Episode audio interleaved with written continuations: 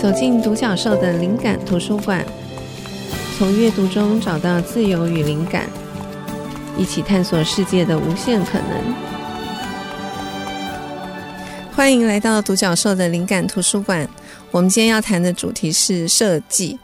那邀请到的来宾是我独立工作出来之后呢，对我来讲最重要的工作伙伴务室，然后他们是一对搭档，呃，彭宇瑞跟黄瑞怡。那先欢迎瑞怡跟宇瑞。各位听众大家好，我是瑞仪。啊，大家好，我是宇瑞。好，我们三个人 在这个场合聊天，突然觉得很新奇，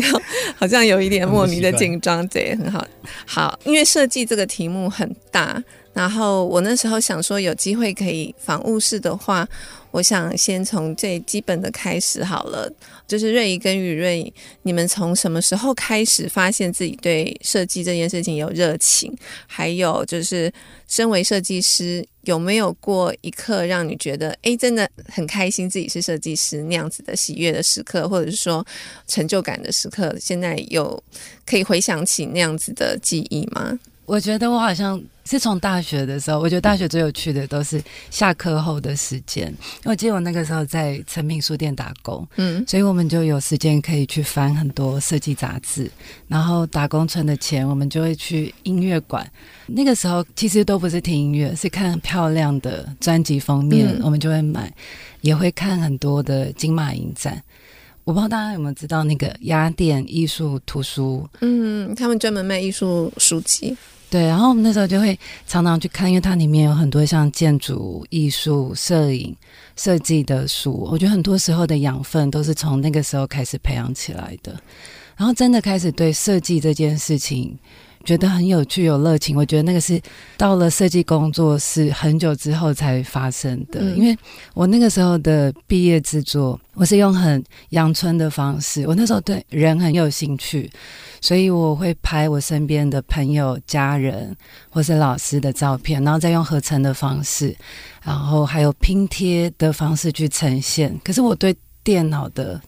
那些软体跟技术，真的是一窍不通。嗯，然后那时候去应征第一间设计公司的时候，我是从助理开始。我记得我接到的第一份工作是做名片的编排设计。嗯，那个时候我就说：“哎啊，我真的不太会用电脑做这个名片的设计。”我记得那时候于瑞跟我是。同一间设计工作室，嗯，嗯，然后我们大家以为，哎，这个新来的同事很谦虚，就是殊不知，嗯，对，只是说自己不会用软体这样，嗯、但其实应该只是一个谦虚。结果发现，哎，他是真的完全不会，我是真的都不会，所有的同事都吓死了。哎，你们两个都是念设计嘛，对不对？在学校的时候，对对对，所以在学校的时候没有上就是电脑方面的使用的课程，那时候没有。有，可是他们就是你比较像是只要交出成品来。那你中间怎么做？他们不太会。所以如果你要学，就是自己学。这样对对，你也可以用其他的方法或者其他的你会的方式去完成这个作业。嗯嗯嗯。对，然后那个时候我的公司主要是做表演艺术的海报。那表演艺术海报其实它会有提供给你表演者很漂亮的照片，然后你的目的就是你要很清楚的露出日期、表演的名称，然后用编排的方式让这个海报很吸引人。嗯，所以我那时候。唯一能做的就是我看着前辈他们怎么做，我就去观察，然后去模仿。所以前两年我觉得都跟得很辛苦，因为我们的可以感觉到那个程度落差太大。嗯，那些前辈对设计是非常有热忱的。我们两个可能光是要完成一个工作就要花很多心力，可是他们可能。花我们不到一半的时间就做完一个，然后他们甚至还会自己加班，愿意留下来，嗯、然后说我想试试新的排法。哇，嗯、所以毕业没多久可以在这样子的环境工作，其实是一个很好的磨练，对不对？看到这么有热忱的前辈，那我觉得很多工作现在对工作的观念或者是一些热情，其实就是从那个时候看着那些设计的前辈，嗯嗯嗯他们怎么去面对自己的工作，学习起来的。嗯嗯。那你们真的在设计工作室工作之后，跟在学校学设计的时候，那个落差应该很大吧？就是之前有对于设计工作有过什么样的想象吗？你们觉得最大的差异是什么？我觉得最大的差异应该就是我们开始有客户这件事情。嗯、那客户有他的诉求，或是像我刚刚讲表演艺术的海报，有他要完成的这个时间宣传的目的性。嗯，所以那段时间我就觉得跟的很辛苦嘛，所以我甚至有一度觉得自己。很不适合做设计，想要放弃。嗯、一直到那个时候，刚好书设计开始，很多我们觉得很厉害的设计师开始加入这个行列，然后我们也有机会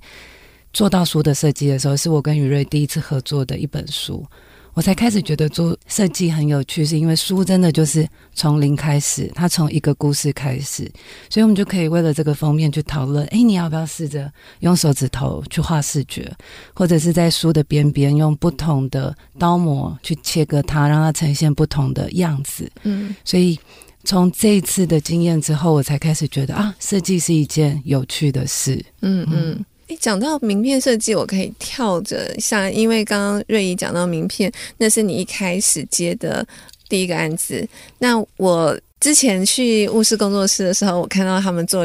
很漂亮的名片。我觉得常常雾室的作品给我一些很打破想象的那种刺激跟冲击，因为我看到的它是亚克力，对不对？你们做的那个、哦、玻璃，玻璃是玻璃。对，我从来没有想过，就是说，因为想象中名片就是纸嘛，只只是说是用什么纸，然后在纸上面做如何吸引人的或者是好看的编排跟设计。可是就是说，物是可以完全跳脱我对名片的这种框架的印象，竟然是用玻璃来呈现。可以聊一下那个案子吗？呃，我觉得我做名片设计的时候，其实我觉得受那个小山熏堂啊，我最喜欢的创意人，对，他有一个案例，他是帮金谷饭店嗯对做名片设计。那当时他的目的也不是只是做名片设计，他是为了让。它里面的员工跟来的客人有更多的连接，然后产生了一个很有趣的企划。他请每个人去挑选这个饭店中你喜欢的一个角落，因为你自己真的喜欢，所以你才有办法去介绍给来的客人。所以看了那个案例之后，我们做的每一个名片，我都会去思考说，它能不能够帮助你跟第一次见面的人开启对话。嗯，那那个案例是。他是一个摄影师，然后他很喜欢在大自然的森林里面去找上面的那个元素。你记得是啊？因为他是住在大溪的山边，所以那时候我们就想，因为他他其实像刚刚瑞仪讲说，其实现在的名片他已经不是这么的必要了，因为大部分的时候，可能我们用 Line ID 扫一下，或者是其实你看一下说，哎，我的 email 是什么？其实这些资讯在网络上说不定都搜得到。所以他那时候跟我们讲说，他希望能够做出一个就是让人家可以收藏的东西，因为他也不想要广发，他只是希望能够真的碰到他能够递给他名片交流，会真的有需要的人，他才给。那所以他说这个名片不用多，他希望是有点像是艺术品，或是他可以很珍惜的发给他自己觉得需要的那个人。所以在这个前提下，我们就觉得说啊，那可以用一些比较特别的做法。最后我们就是用载玻片，然后让因为它的住的环境周边就有很多的植物，还有很多很漂亮的水山景，我们就问他说可不可以试着他在外面散步的时候，试着捡一些他在路边的那些落叶，嗯，然后可能收集到了一些之后寄过来给我们，然后我们透过载玻片有很多层嘛，可能三层，然后在不同的层放不同的植物，然后在在边边把它封起来，那它就可以变成一个很特别的。礼物，然后每一片都可能会不一样，都不一样。对，那但是后来就在执行上面的时候，就会遇到一些问题，例如要他收集这么多，每个都很漂亮的，其实要花很多时间。然后再来是可能植物送过来之后，它会有一些会干枯，或者是没有那么的完整。嗯、所以后来我们就透过一些印刷的技术，找到了一个方法，是它可以在载玻片上面用不同的方式印制的，然后让它不同层次都可以，有些印在。正面有些印在背面，所以三个载玻片就可以印很多不同的层次。哦，所以后来并不是用真正的植物去做，对对对，是用这个印刷的技术去模拟这样子。对，我补充一下，刚刚瑞怡讲的那个小山薰堂金谷饭店的名片，因为刚刚瑞怡有提到，就是小山薰堂，他其实帮金谷饭店做改造。名片只是其中的一环，那他只是觉得说要制作名片，不要像一般就说一个知识的名片，他就邀请所有的这个员工去拍下他最喜欢这个饭店的角落，然后把那个照片印在他的名片的背面，这样子，就是说他遇到客人的时候，他可以把名片递出去，然后因为那个是他喜欢的角落，他也会更有热情去可以跟来客介绍他喜欢金谷饭店的原因。嗯、那等于每一个人都变成了金谷饭店的公关，这样，嗯、所以我觉得这是一个很聪明的企划的案例，我也很喜欢这个案例。好，那我们先休息一下，等会再回来继续跟巫师聊。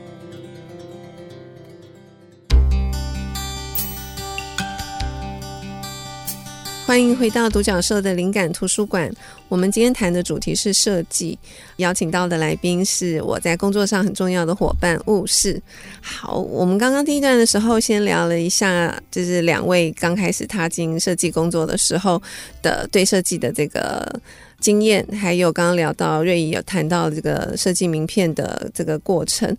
因为两位的一起工作的时间其实蛮长的，我觉得包括我自己在内，刚开始跟务师合作的时候，也会很好奇，诶，那两位都是设计师，那要怎么分工？我相信很多客户来找你们的时候，也会很好奇这个部分。对，可以请问一下，你们有谁是老板，谁是员工这样子吗？还是说有一位不是设计师，有一位不是设计师，是谦虚的那位吗？还是说你们其实是分 case，就是说你们是怎么样分工去完成一件作品？嗯，我觉得那个工作我自己思考后，我觉得大概分成八个阶段，它会是从这么多，会先跟客户做接洽嘛，嗯、然后再做资料的收集。设计发想，然后接着我们会内部提案，这个阶段比较是我去完成的。那到宇瑞这个地方的时候，他就会开始做草图的提案，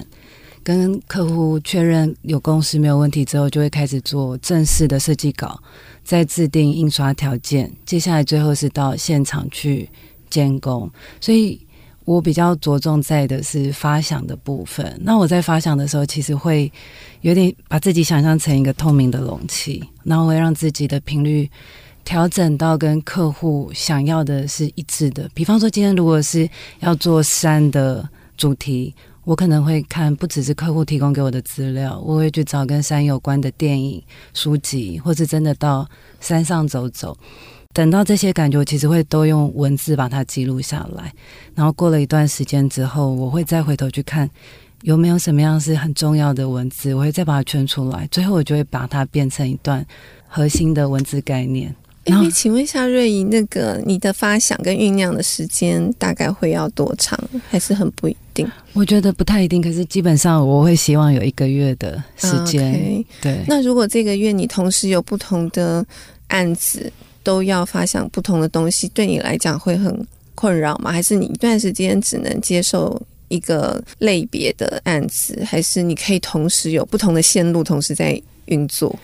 我会分成，如果我现在是要做发想的话，我可能就是这一两个礼拜，我就是不去做专心。对对对，嗯、我不去做其他的工作。可是，即便是四五个案子同时进行，那我都会让自己处在发想的这个阶段。嗯嗯、然后刚刚有提到说，我会写一段。文字的设计概念嘛，嗯、那我就会再转给雨瑞说，这一段文字概念跟我想象中的他的视觉长什么样子。那我今天有准备一段是慧珍的新书，我当时在做你大人只知道部分的世界的最新的这本文字概念，我想说可以跟听众分享，就是如果大家听到这样子的文字概念的时候，会去想象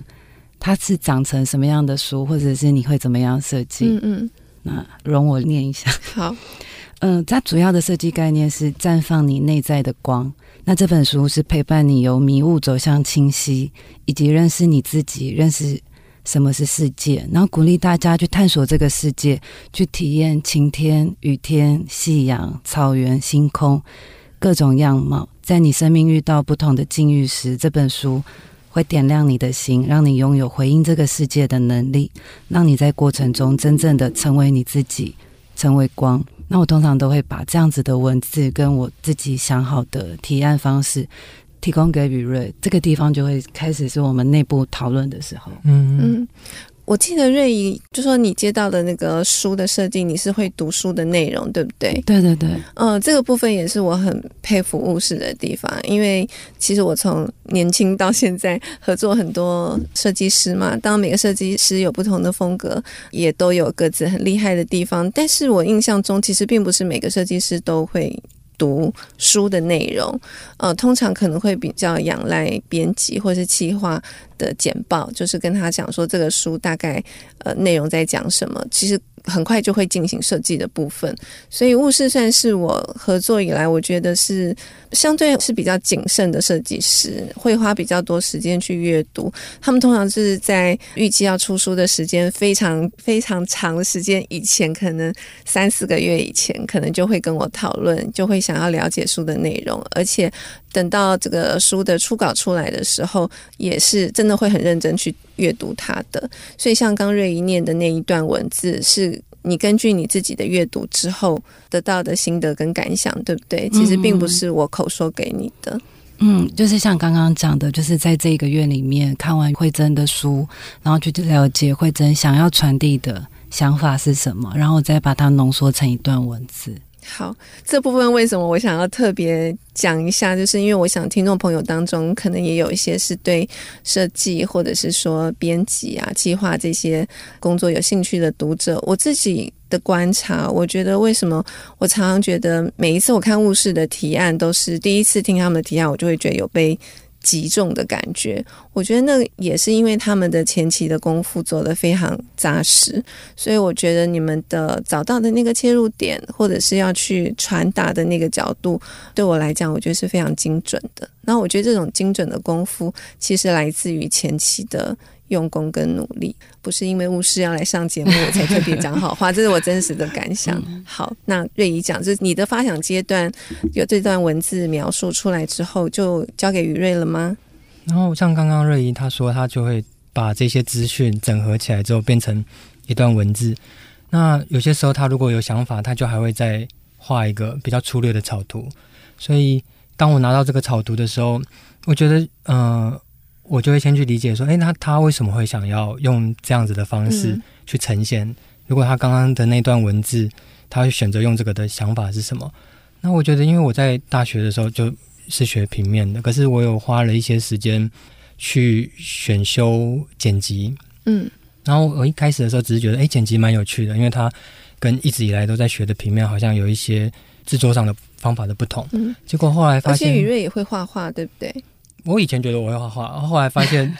越久没有用，因为现在都一直在用电脑，Okay. 所以我会发现好像久没练习之后，要画画这件事情对我来说，要启动的那个压力会有一点点大。啊、嗯，谦虚啊，谦虚。然后，所以后来我发现，哎，我在做平面的时候，像刚刚瑞怡提出的那个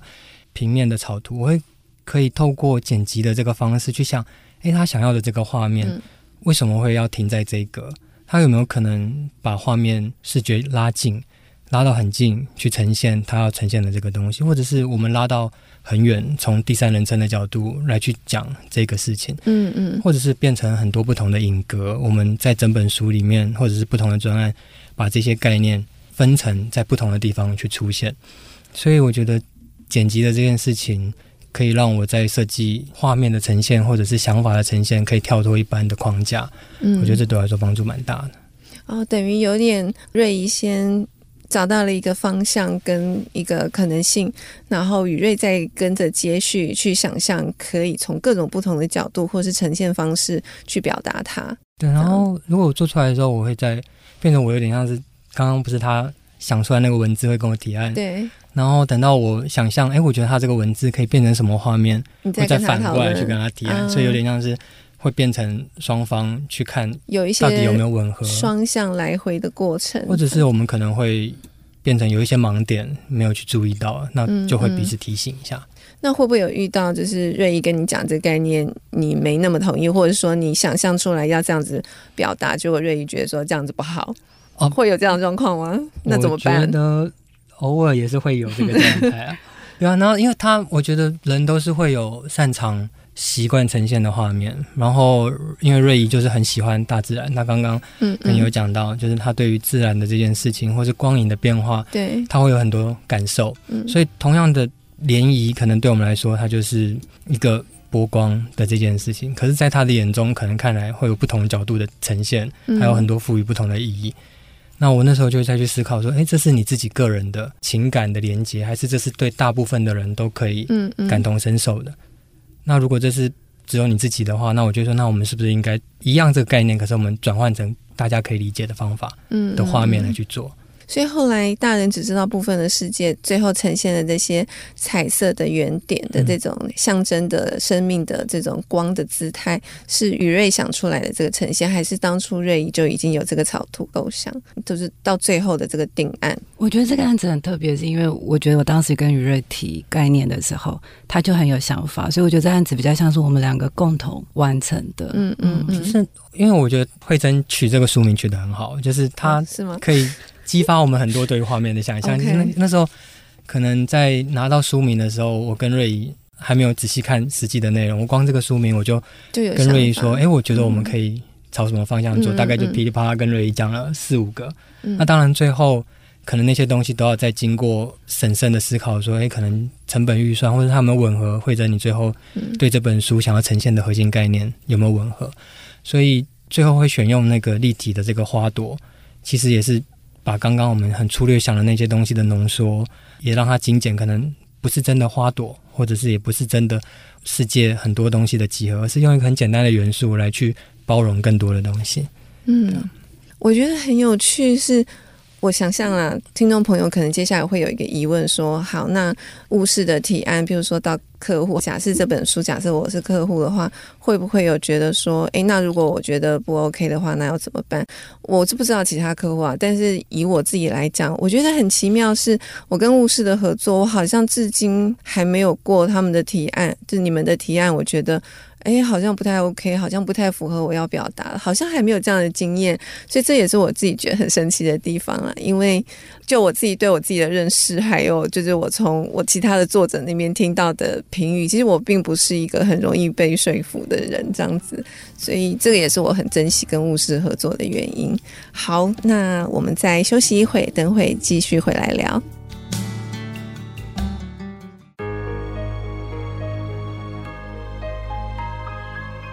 欢迎回到独角兽的灵感图书馆。我们今天谈的主题是设计，邀请到的来宾是雾室。刚刚前一段其实有呃请教瑞怡，就是这个发想的过程，可能需要一段时间的酝酿。那等到把这个概念交给雨瑞去思考呈现方式的时候，雨瑞也需要这个酝酿的时间吗？你通常大概需要多少时间去想到一个你觉得合适的表达方式？我如果可以的话，我当然会希望越长越好。对啊，对啊，就就至少要有，因为同时其实不太不会只有一个案子在进行，通常是很多不同类型的，就刚刚刚刚问的，所以你变成你要很多开关去转换，可能这个要很手感的，另外一个可能要很现代，嗯，然后你在案子跟案子之间的过渡，其实会蛮需要花时间才能进入那个状况，嗯，所以我我当然可以的话，我会希望至少有两个礼拜让我。慢慢的去调整，但有些时候其实案子都会不可能，后期要印刷也需要争取时间，嗯嗯，前面要跟客户那边也需要争取时间，所以最后到我这个地方来的时候，有一点像是，呃，所剩不多，对啊，然后就是下游，对，就是中下游的偏，有时候如果他的那个状况在卡关的话，就是他可能如果灵感或者是他归那个。就瑞宇如果花多一点时间，多一点时间给他，我这边就会变短，对啊，所以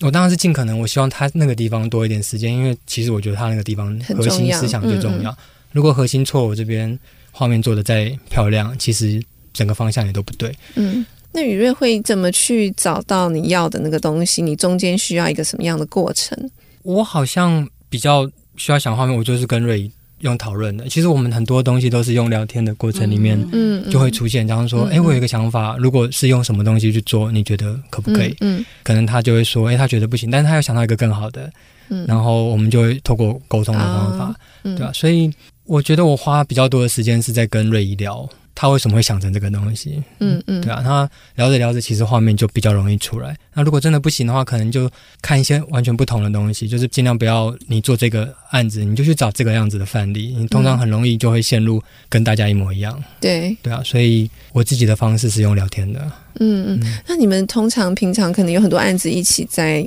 进行的时候，你们有那个管理的方法吗？你们怎么去同时去 handle 这么多不同的案子，然后都可以在品质跟时间上面的控制都可以控制的很好？我记得一开始我们在刚成立工作室的时候，然后我们那时候是两个人都一起在做设计，所以可能等等，我我现在也是有在做设计吧？我说我们两个同时在做设计，同时啊，哦，同时，所以那个时候就是哎，可能会觉得这个案子比较适合瑞怡，比较柔性的，比较感性的，嗯、然后这个东西可能比较需要表现画面强烈一点的，嗯嗯可能就会我去执行。可是后来发现，哎，其实我觉得这样。我们两个人都有各自不太擅长的部分，然后说我可能在跟客户的沟通就没有他这么擅长。那他可能在画面的制作上，或者是说要用选用什么样的材质、印刷后面的那个部分，他他也没有那么擅长，应该可以用这个方法说。然后所以我觉得那，那那我们不如就不要让各自去做自己不擅长的地方，而是我们。不如就把事情拆成两半，然后他专心去跟客户沟通，然后去发想初步的概念，然后我就专心的去思考怎么样呈现最适合的画面，然后运用什么样的方式，嗯，让这个东西变得更精致。所以到中间的时候，我们才开始很明确的有这个分工。那他很擅长的，其实他到后期他就很会去调那个工作的时间表，嗯嗯，对啊，所以我觉得。他他就可能没事，他就会动说：“哎，我今天又把这个东西排的很完整了，这样这样，然后我可以把这个地方抓两三天，嗯、这个地方弄什么。”没事的时候，可能就会看他在用这个，所以时间大部分都是由他去规划。然后、嗯嗯哦，所以管理上面主要是瑞仪这样子。对对对，嗯，我觉得好像也可以多去了解，就是后端的制程，比方说印刷它需要多少的时间，嗯，然后它制版、它校纸，它需要多少的沟通时间。所以我如果能够知道前端的制作期跟后端的制作期需要多少时间，就比较好去掌控不同的案子的流程。诶，讲到印刷这部分，因为我觉得这个也是我的观察，我觉得物是很擅长，就是你们对于材质这件事情好像也有很大的热情，而且我觉得你们知道的这个可以运用的材质或是印刷的方式，好像在我来看，我觉得是很有研究的。你们从以前就对印物这一块很有了解，还是怎么慢慢发展出？我觉得它好像也包含在你们的设计的环节里头。我觉得其实一开始。当然会很希望能够在材质上面多练习，可是预算上通常没有这么多，所以我们变成我们用很多呃手工的方式来去实际制作，然后再把它用拍照或者是不同的方法用在封面上面。所以，可是，一旦有可以加工，我们就很珍惜，就想说怎么样才能够让这个预算花在刀口上面。嗯，嗯，所以我觉得是慢慢的。把这些小小的地方一直不断的累积，然后再是有遇到一些很愿意尝试的印刷业务，然后他们可能会告诉我们说：“哎，你这个方法它其实有更适合的。”然后我们就跟着他们一起成长，所以在这个过程里面，渐渐的越来越知道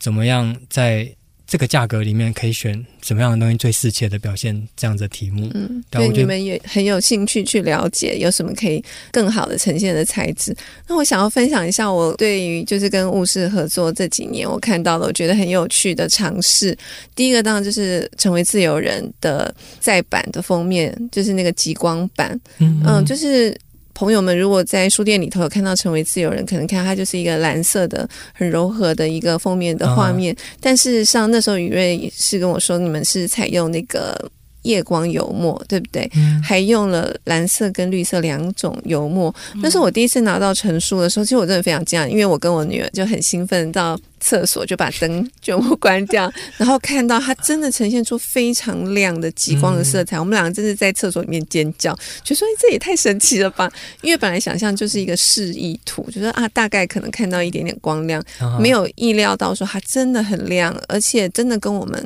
实际上看到的那个极光其实是很类似的。所以那是我觉得很惊喜的一个尝试，嗯、就是可以用夜光油墨呈现出这样的色彩，而且。而且它就很符合那个书里面有提到的东西，然后也很呼应出版这样子。然后第二个我觉得很有趣的是，我们后来跟菩萨社合作《心经》嘛，然后你们在那个书里头有一页是那个叫做什么？那个专业书。感温油墨，就是里面有放了一句慧光师傅讲的话，可是就是你要把你的手放上去，因为我们的这个体温是有温度嘛，放上去以后，它因为感应到这个温度，所以会呈现那个字。那一开始我们看到可能只是。一页是黑色的一个页面，不知道它里面藏有一句智慧的话。可你把手放上去以后，我记得瑞怡还写了一段很感性的这个指示读者，就说你可以把这个手心放上去，感受这个温度。我觉得这也是一个很有趣的设计，感温幽默的这个尝试，我觉得也很符合心经，让我们就是有一点去慢下来，去体会这个心经师傅要传达的东西，然后把那句话放在心上。然后第三个我觉得很有趣的是培仁家培仁老师的书，你们在封面上那个要不要于瑞或瑞仪自己讲？我觉得那个设计我觉得也很有趣。嗯、呃，培仁家的那一个是因为那个时候我们要在画面上做出温暖，因为培仁老师做的料理是素食嘛，可是他又很温暖，所以我们希望在画面上就可以让大家感受到。这个老师做的菜是给人家充满温暖的，然后是跟阳光可以产生互动，所以那时候就想说，那我们可不可以在封面上面就去呈现阳光温暖的这一件事情？所以跟印务讨论说，诶，那有没有什么东西是可以跟阳光产生反应？然后他就说，那有一个颜料，它是可以透过紫外线，如果有紫外线照射，那它就会变色。我们就说，那我们可不可以画面先画一些南瓜的料？就食材，食材，然后当照到阳光之后，那个浓汤就会跑出来。对，所以它的这个东西有点像，你不去晒阳光，那它就会变成很多切好的食材放在桌子上。可是当你放在户外的时候，它就会变成一锅暖乎乎的浓汤，有点像是用太阳煮出来热热的浓汤。我想到有一个海报，我们也是类似用一样的技法，那它是一个。关于花莲的艺术节的海报，所以我们在那个海报上面印了上半部是印海洋，下半部是当这个海报照到阳光的时候，那个海浪就会靠近你，因为那个浪花的颜色就会显现出来，好酷哦！所以，所以如果阳光一暗一灭，那个那个浮现就很像波浪的出现，这样好美哦！我觉得我喜欢雾室的设计。也是在这个地方，就是我觉得常常会让我觉得很有趣。然后我觉得这个有趣呢，我还是想要强调一下，我觉得并不是为了设计而设计。就是我们会看到，可能这个有时候我们会看到很多的作品，好像感觉它这个设计手法非常强烈，可以用很强烈的颜色，或者是呃很酷炫的一些手法。但是我觉得最主要还是要看这个作品它是不是真的有传达这个作品它真正要传达的那个讯息，那个核心的精神，是不是也有借由这样子的技法或是手法，会让这个观者或是读者更可以感受到？我觉得这个才是重点。所以我喜欢。雾室的作品，是因为我觉得，就像刚刚讲的，他们前期的呃思考非常严谨，所以是从核心概念开始有一个很清楚的主轴，所以最后有一个很棒的这个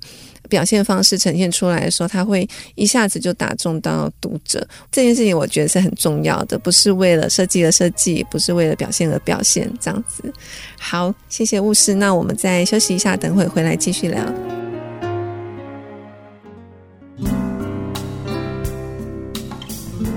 欢迎回到独角兽的灵感图书馆。我们今天谈的主题是设计，邀请到的来宾是雾室。我们刚分享了很多关于雾室的作品，一些设计的想法。那我想，我们现在想要问一下关于人的部分。那两位就是合作很久的搭档伙伴，你们如果要用三个关键字描述对方，你们会怎么描述？好，我看瑞怡已经跃跃欲试。好，瑞怡先讲。呃，车子，车子，还有车子。三个都是车子吗？没有没有，我开玩笑，只是因为彭于瑞很喜欢车子。可是我仔细去想的时候，我觉得于瑞他有几个特质是，我觉得他很杂学，嗯，就是你常常你只是无意间随口问他一个问题，他就真的可以跟你讲个两三句。然后再来是，我觉得他也是一个很会说故事的人。他会把他跟你分享的这个资讯讲得很生动，然后他也会因为对象的不同转换他讲故事的方式。嗯，最后我觉得他也是一个很好的聆听者。有时候我看他跟朋友聊得很开心，就是对方讲得很开心的时候，就问他说：“诶，你原本就认识他吗？”然后就会说：“没有，今天是第一天遇到他。”只是他会用很像采访者的。角度去问这个人的问题，嗯，让他产生兴趣，可以表达很多。那我觉得他三个特质其实都很像是设计师可以具备的特质，因为你什么东西你都有一点兴趣，你都有一点了解。然后你又会视对方的不同，你用不同的方法表达。没有，我觉得我是一紧张我就会一直问问题。嗯、对对对，然后一直，然后你也 会问问题，所以对方也愿意跟你分享很多。嗯，对啊，我觉得这个是很有趣的，这都是很强大的能力。我觉得我是到很后期我才。开始有办法跟陌生人讲话，对啊，因为我也很纳闷，因为一开始雨瑞自己讲，瑞怡比较擅长跟别人沟通，跟客户沟通，可是瑞怡又说雨瑞其实是很擅长就是聆听跟问问题。嗯，因为我在想说，为什么我一开始就是没有办法跟人家讲话？嗯，然后我后来才发现啊，因为我一开始紧张，所以我就没有对我眼前的这个人产生兴趣。嗯嗯，然后我就觉得说，哎，可是其实每个人都很有趣，你只要懂得问。对，他就一定可以讲出很多你会觉得很好玩的东西，所以我就试着有点像是变成采访的角度，一直去强迫自己练习。对对，我就在练习说有没有可能可以在他身上让他讲出一些我觉得很好、很有趣的故事，所以我就一直不断的练习。所以这个东西越是不认识的人，我就得要花更多心力说，哎，那他一定有什么好玩的东西是我们还没有办法问出来，所以我就想说，那我就一直问。哦、oh，OK，反而会更专注在他身上，嗯，想要去认识他这样子。对对对，所以就越练习，好像就变得越来越擅长。嗯，OK，那雨瑞会怎么描述？如果是瑞仪的话，我也有想了，就是三个字的话，嗯，就是高敏儿。什么啦？请你稍作解释好吗？就是我觉得高敏儿就是其实是一个很敏感的状况嘛，嗯，就是他其实对在设计上，我觉得其实是好的，因为。嗯我们不是要发想很多很细腻的东西，所以瑞怡就是会很擅长，一个很敏感的感受到，嗯嗯，我可能平常不会去注意到的东西，例如像是他说、嗯、啊，这棵树的落叶掉下来，他觉得那个曲线很漂亮，他很感性，嗯，或者是啊，他觉得这个树叶落下雨淋到了，他觉得他在哭，我没有这个，我否认，我只举例来说而已，所以我觉得啊，他这些东西很多想法是我从来没有想过的，嗯、我觉得透过他的诠释。我可以看到很多我没有办法看到的东西，嗯嗯嗯。然后他提出的这些东西，也让我觉得，哎，如果透过这个角度去呈现，我觉得可以做出很不一样的事情，跟我们大家习惯看到的东西会不太一样。所以你们很互补。因为宇瑞是超级理性的，对不对？我觉得跟他比起来的话，好像就是，嗯对啊。所以，可是他这个地方也有比较敏感，这件事情有带来一些比较。没有这么轻松的地方，像是他就很在意，哭点很低，哭点很低，对，动不动就要哭嘛。然后不然就是在环境只要有一点点他觉得不是那么的舒服，他可能就会表现出来，他可能会过敏，反应很大，嗯，或者是说，哎，小小的马达声，然后我们在工作室，我就会很怕那个环境有灰尘，然后我在工作室就开了几台除湿机或者是空气清新机，他只要一走到我的房间，他就把我那个空气清新机关掉，或者是除湿机关掉，他到哪里就关，一直关，一直关，所以就变成我要到处。跟在他后面 一直开这些东西，对啊，所以。我觉得他有好有坏，可是我觉得他在工作上面。啊、我要补充一下，因为雨瑞是一个超级爱整洁的人，他的工作是一尘不染，就是非常非常舒服，非常漂亮，然后非常干净。我在期待打造成无菌室的样子。我们去的时候掉了一根头发，我都会非常紧张，说破坏了雨瑞的这个干净的空间。嗯，刚刚讲到你们的这个三个关键字，我觉得很有趣。轩跟雾室也很熟，我昨天跟轩讲说，我对雾室的第一印象。就是高冷，就是我觉得，对，我觉得你们 就是很有，有很有气质，然后好像话很少，然后不太笑。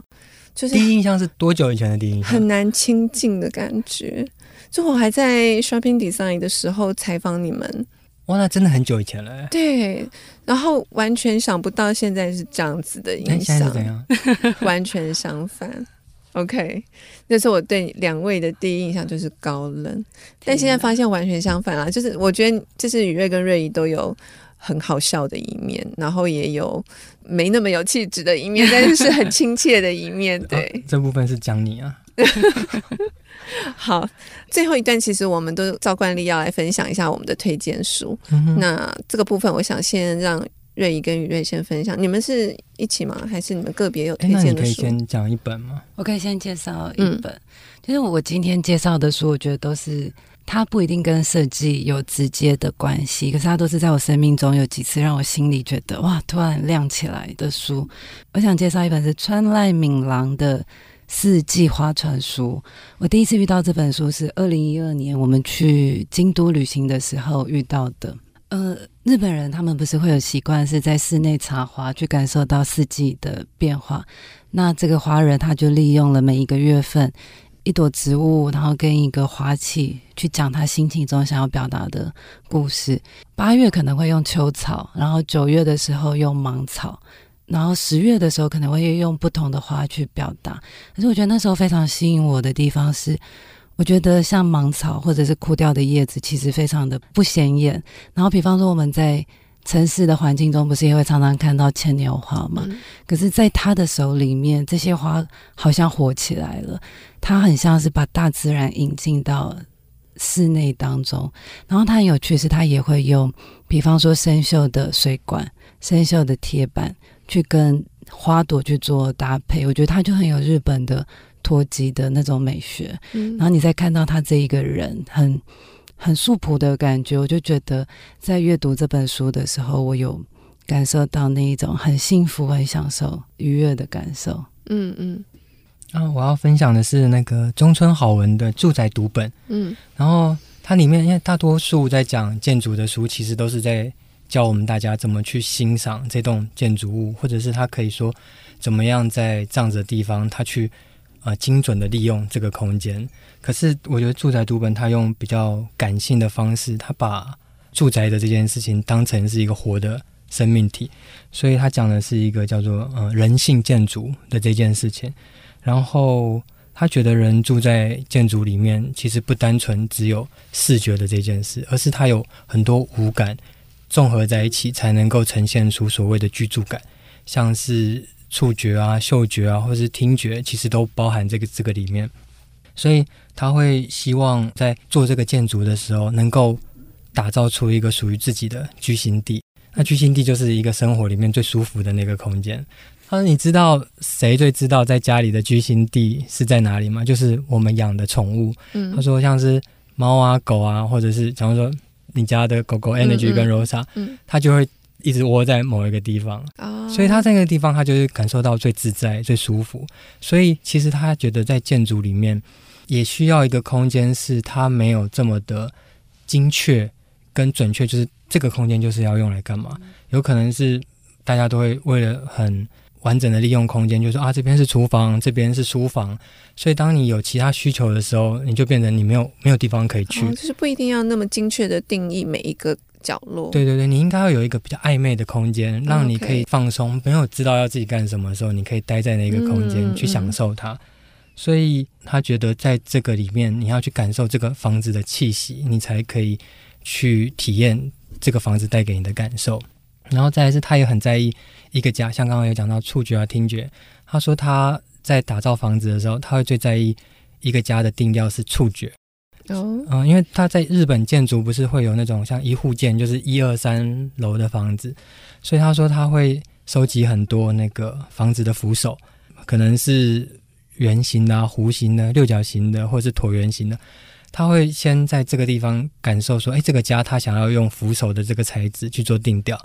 所以其他地方再从这个触觉的地方去做延伸，来打造整个家。嗯，嗯，所以我就觉得，哎，他其实很有趣。像他在这个章节的最后，他就会反问大家说：“你呢？你家的触感好吗？”嗯，然后我就觉得其实他的想法很可爱。你家触感很干净，我确定 没有没有没有触感。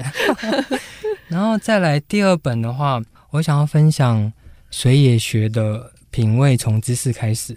那其实很多人都会觉得品味就是天生的，那可能品味就是代表着，嗯，那你穿衣服的品味很好，你对美食的品味很好，所以我们可能就觉得说啊，这个东西跟我没有关系，我就是天生就是不会穿衣服，或者我天生就感受不到美食。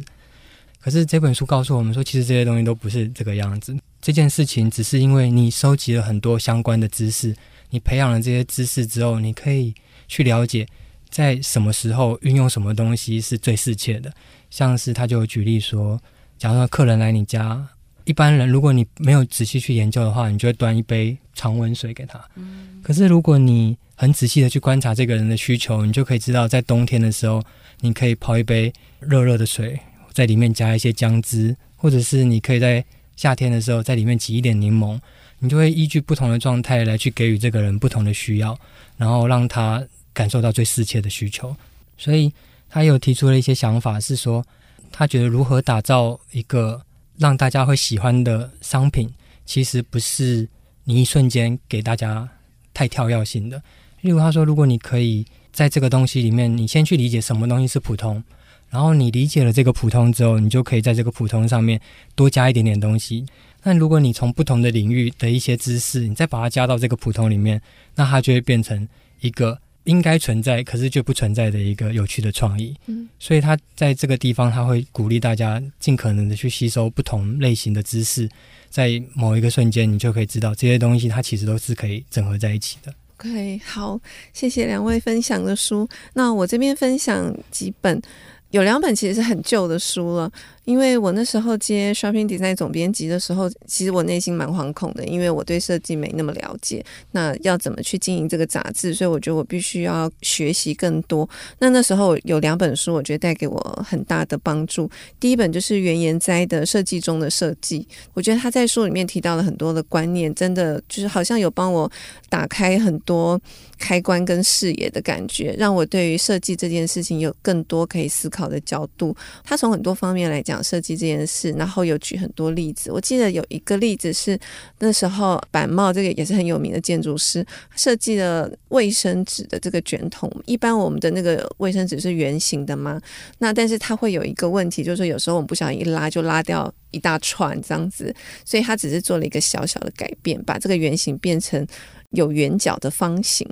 仅仅是这样子，那那个还是很好拉，可是它拉的时候会有一点点阻力，就不会一拉一整条掉下来这样。所以他是用这个例子来解释，就是说，并不是我们要把所有的圆筒卫生纸都改成方形，而是说这是所谓的设计的批判性，可以提出不同的思考角度这样子。所以这本书我觉得那对当时的我帮助很大。那第二本书是日本设计大师力，我记得那本书那时候好像有借给瑞怡，后来对，因为那书里面也是很多设计师的对谈，然后他们的对谈我觉得都超级精彩的，然后我从他们的观念里面学到很多的东西，印象最深的还是其中原研哉讲的，他说在他的所有的设计的作品的背后都有一个概念叫做日本。我那时候看到这句话的时候，我真是肃然起敬，就是我觉得好大气哦。我觉得我们需要这样子的设计师，就是对设计这件事情有一个更大的格局。那时候我看原因在，他就说他在思考设计的时候，并不是只是思考在他有生之年他可以做到什么程度，他会希望说他做这个事情，在他死后依然可以。为日本，或者说为日本这个形象，可以带来一些对后世的人是可以带来帮助的。所以我觉得这是一个好大的格局，就是很有气魄。所以这本书里面的很多设计师的观念，也影响当时我在经营杂志的时候，我觉得他们也提供我更多可以去思考。怎么样去跟读者沟通设计的一些观点，所以这是两本我觉得对当时的我带来很大帮助、影响的设计的书。那第三本书我最近买了一本书，叫做《字母的诞生》。那时候我其实蛮讶异这本书会这么好看，因为它看起来有一点点严肃，就有一点点好像教科书。可事实上，实际去读了以后，我觉得哇。受益匪浅，因为事实上，他其实就是在讲字体设计，然后是呃国内的一个老师叫王明佳老师写的，他对字体的这个研究其实非常的精深。我只举其中的一个例子好了，因为这本书我其实还没有读完。他前面讲到，他说其实字体设计就有点像是我们的建筑或者是房间的窗户，我们要看到外面的风景，这个窗户必须非常的干净。而且它必须跟这个建筑跟这个空间要非常协调，所以如果这个字体设计设计得好的话，它可以帮助我们看到更清楚的风景。所以说，我觉得，诶，他用这样的方式去讲字体设计，我觉得也很有趣。因为我其实对字体设计没有研究，然后对它的认识也非常的粗浅。可我觉得这本书带给我非常多、更多深度的思考，这是我最近我觉得挖掘到的一本好书。这样。好，其实今天跟雾室聊了很多，我觉得其实还意犹未尽，所以我们希望之后还有时间可以邀请巫师继续来上节目跟我们聊。那今天关于设计的一些想法，其实我真的觉得设计并不是只是某些专业领域会用到，我觉得就像刚刚宇瑞会分享那个，嗯。建筑师的想法，瑞仪分享这个花艺师的想法。其实我觉得这些东西都会融入在我们的生活当中。我们对设计的看法，我觉得对于我们的生活，或是我们看待很多东西的角度，也都会有一些影响。谢谢雾师来上节目，然后谢谢大家的收听。那我们下次见，拜拜，拜拜。